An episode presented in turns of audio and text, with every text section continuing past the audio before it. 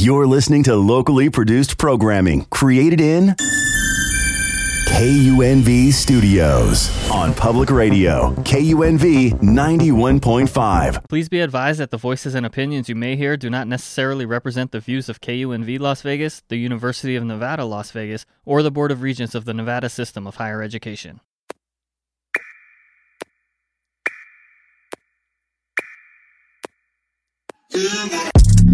Run for them life. When I step into the jungle, say they wanna group up. They better move up, never gonna win a Royal Rumble. But when I come through, you know what I love to. I send shots for your team and leader. Welcome to the Chemical Collective. I'm Kendra McLaughlin. And I am April Contreras. And this is a radio show where every week we dive into the fascinating and complex world of drugs and drug culture. Hosted by experienced neuroscientists and experts in the field, this show covers a range of topics, including the latest research on drug use, the neural mechanism of drug action and abuse, and the cultural significance of drugs in society. Whether you're a casual listener or a professional in the field, the Chemical Collective will offer you your weekly dose of valuable insights and perspectives on one of the most pressing issues of our time. Okay, I can't hold it in any longer. I'm super excited because today we're talking about a very hot topic, the state of the current psychedelic renaissance. Yeah, Kendra, believe me, I feel exactly the same way. I'm always itching to talk about this topic. Psychedelic substances are making major headlines in both science and culture, popular culture. So the psychedelic renaissance is a great topic for our very first episode of The Chemical Collective. Couldn't agree more. And lucky for us, April here has a research background in psychedelics and can help us take a deep dive into understanding what psychedelics are and the recent interest in psychedelics. So, April, can you tell us a little bit about what the current quote-unquote psychedelic renaissance even is? Because when I think about the renaissance, I think about either the Harlem Renaissance or Beyonce's new album. Trust me, both the Harlem Renaissance and all of Beyonce's albums deserve their own radio shows. But to begin, I think it's really critical to acknowledge that we're face-to-face with a mental health crisis. Absolutely. Yeah. And mental health disorders are actually one of the largest contributors to the global burden of disease. And psychopharmacology has, despite a lot of time and money, failed to develop novel, efficacious treatments for patients that are, living with these mental health conditions day to day. And the current psychedelic renaissance can really be considered a response to this failure. And the Renaissance is a resurgence of interest and research into the therapeutic and medicinal potential of substances like LSD, psilocybin, or probably more well-known as magic mushrooms shrooms, and other compounds that might be a little less known, like DMT. Oh, okay. Wow, that's super cool. How did all of this start? Yeah, great question. This resurgence was really ignited in 2010 following the first published randomized controlled trial of MDMA-assisted psychotherapy for severe post-traumatic stress disorder, or PTSD. And it's still being driven by new scientific studies that are being published and talked about every single day. It's really hot, that have shown that the potential benefits of these substances are really exciting and can be used to treat a range of mental health conditions. Oh, okay. Now, my head is spinning a little bit. You did earlier just kind of list off a handful of substances. I think that it was something like LSD, you mentioned psilocybin, I think, and DMT. Do you mind unpacking what these drugs are and kind of maybe the differences between them? Yeah, absolutely. So first, you want to take a step back and take a look at the bigger picture. Okay. So psychedelics are a class of hallucinogenic substances, and the term psychedelic itself is loosely derived from the Greek words meaning mind manifesting. Oh, wow. Yeah. And these drugs change the way you perceive reality.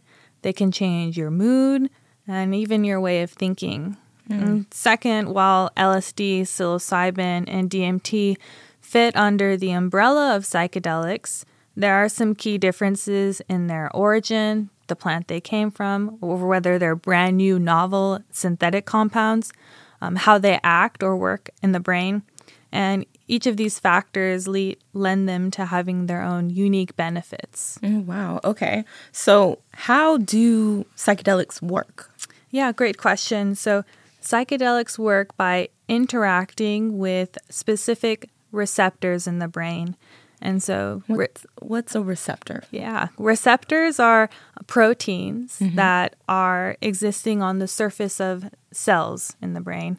And when serotonin molecules float around and bind to these receptors, it initiates change in neural activity and can alter the way that sensory information is being processed. And so this is why psychedelics can induce changes in perception and thoughts and emotion.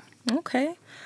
I do think it's really common to hear about psychedelics as this sort of umbrella term, but after your explanation of their origin and kind of like how they work, it kind of seems like they're unique in their own way. Earlier, you mentioned that these substances may have beneficial effects in treating a variety of mental health conditions. Do you mind telling us a little bit more about the potential benefits of psychedelics? Like, are these benefits just as unique as the substances themselves? Yeah, there's a lot of evidence that's trying to examine, you know, the utility of different types of psychedelics for different mental health conditions. Mm-hmm. And the current scientific evidence suggests that psychedelics may have a number of therapeutic benefits. Mm. For example, they've been shown to reduce symptoms of severe depression, anxiety, and like I mentioned earlier, post-traumatic stress disorder, mm-hmm. or PTSD.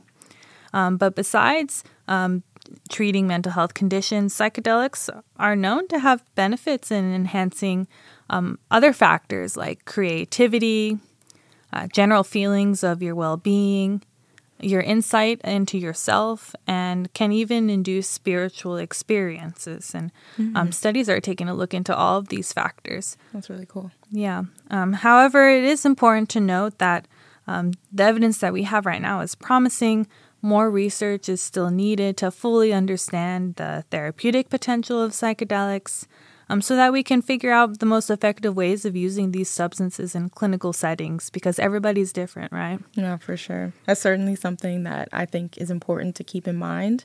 But what exactly are some of these challenges or like risks that can be associated with psychedelics as a therapeutic? Because I know that when you're bringing this kind of topic to like a general population, people are going to have questions. And I think that'd be like one of the main ones. It's not all probably rainbows and sunshine, right? Yeah, exactly. And that's something that clinicians and scientists are really thinking about, because psychedelics aren't the end-all, cure-all for everything, and mm-hmm. not everybody should probably be taking a psychedelic to mm-hmm. Treat a mental health condition. But things to consider is that the primary risk associated with psychedelics are related to their effects on behavior and perception, and this can potentially lead to accidental harm or dangerous situations, and there's even a risk of developing what's called a bad trip. Oh, wow. Okay. So what does experiencing a bad trip entail? Like, is a bad trip like always something that's negative, or? That's a really great question. So a bad trip refers to a difficult or really unpleasant experience which occurs during or after the use of a psychedelic substance. And the effects of a bad trip can range from really intense feelings of anxiety and fear to sometimes disturbing hallucinations and even paranoia. Wow. However, it's important to note, you know, that a bad trip doesn't always lead to a negative outcome, and that the experience can actually sometimes provide valuable insights and opportunity for growth. Okay. Is there anything that contributes specifically to have a bad trip? Like, are some people more prone to it than others? Yeah, there are a number of factors that contribute to a bad trip or adverse reaction. And this includes the fact that we're all unique individuals, right? Mm-hmm. We all have individual differences that affect how we respond to different substances. Yeah. The dose of the substance being taken is also something to consider. The setting or place that you're going to be taking the substance, and any pre-existing mental health conditions that you have.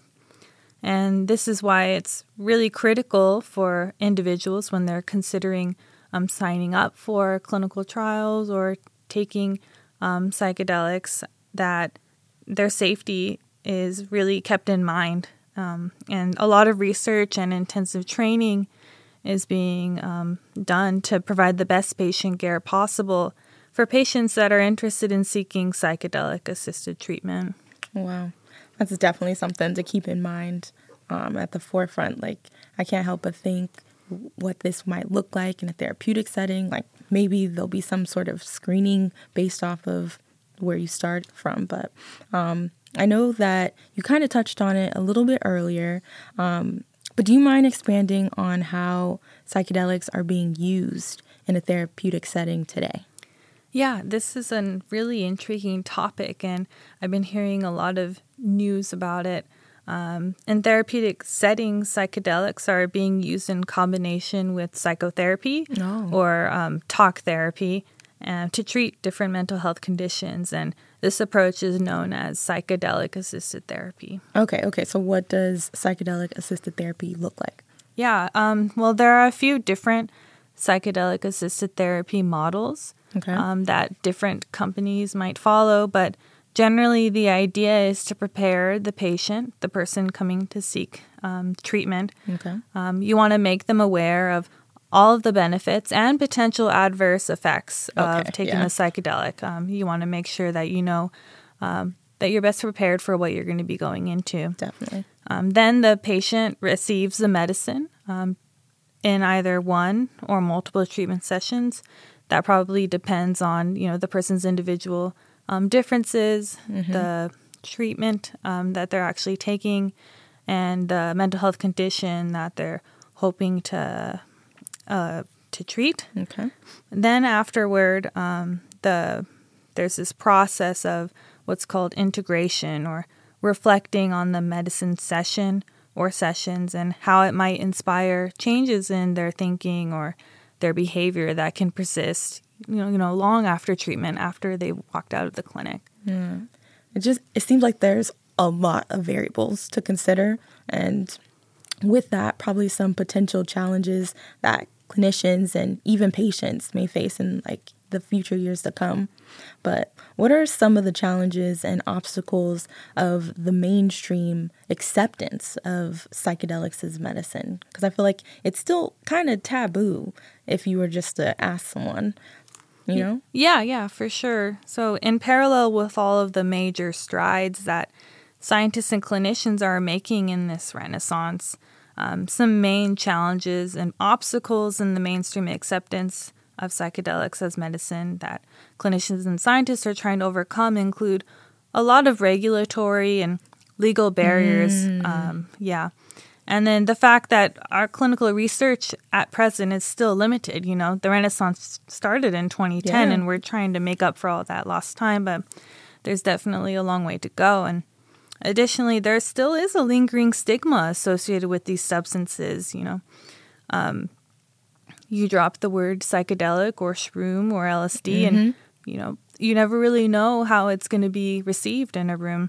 Yeah. But hopefully radio shows like this can really dispel some of that uneasiness and even fear. For sure. You briefly mentioned some of the legal barriers that are faced, but can you tell us a little bit more about maybe the current regulatory landscape for psychedelics in maybe the U.S. and around the world, and possibly how can that change in the future? Yeah, that's a complex and ever-changing topic. Mm-hmm. I feel like it's in flux at all times. Currently in the United States, psychedelics are classified as Schedule I. Schedule I. Yeah, Schedule I controlled substances by the DEA. Okay. Then the DEA is the Drug Enforcement Administration. And this means that they're, one, illegal to use, illegal to possess, and illegal to distribute. Okay. But there are some exceptions for research and therapeutic use. Okay. So as far as like other places around the world, is this something that's similar or? Yeah, in other countries, including Canada or even Portugal, psychedelics have a more permissive legal status. Oh, okay. Okay. Yeah, and additionally, there's a growing interest in reclassifying these substances in the United States to allow their use in therapeutic context.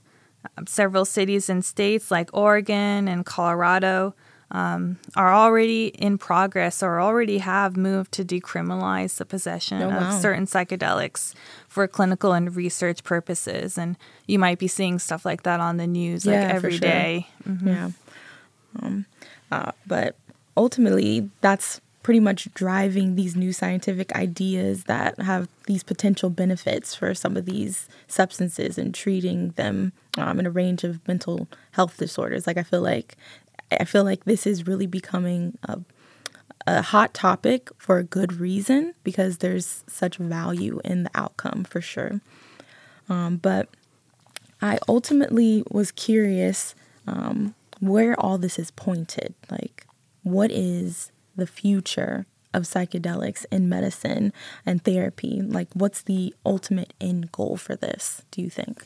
Yeah, Kendra, that's something I think about every day, I think. And the future of psychedelics in medicine and therapy looks bright. It's promising. There's a growing body of research which supports their use in treating mental health conditions. And there's new studies, results coming out from studies every single day. And it really gets my mind moving, and I'm just really eager to hear about, all the progress. But more research and larger clinical trials are definitely needed to better understand their safety and efficacy. We don't want to move too fast. Right. We really want to understand the properties of these compounds in treating mental health conditions. Yeah. And more research is needed so that we can help provide facts and just help psychedelics gain a wider acceptance to, the larger audience. And as for the end goal, I really don't think I'm alone in thinking that it's to provide individuals struggling with severe mental health conditions some hope. Researchers and clinicians owe it to people. Agreed. Well, thank you so much. That's all the time we have for today.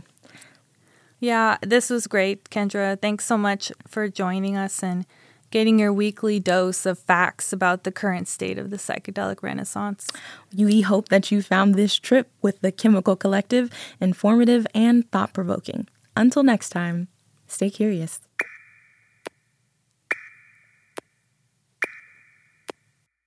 Run for them life. When I step into the jungle, say they were no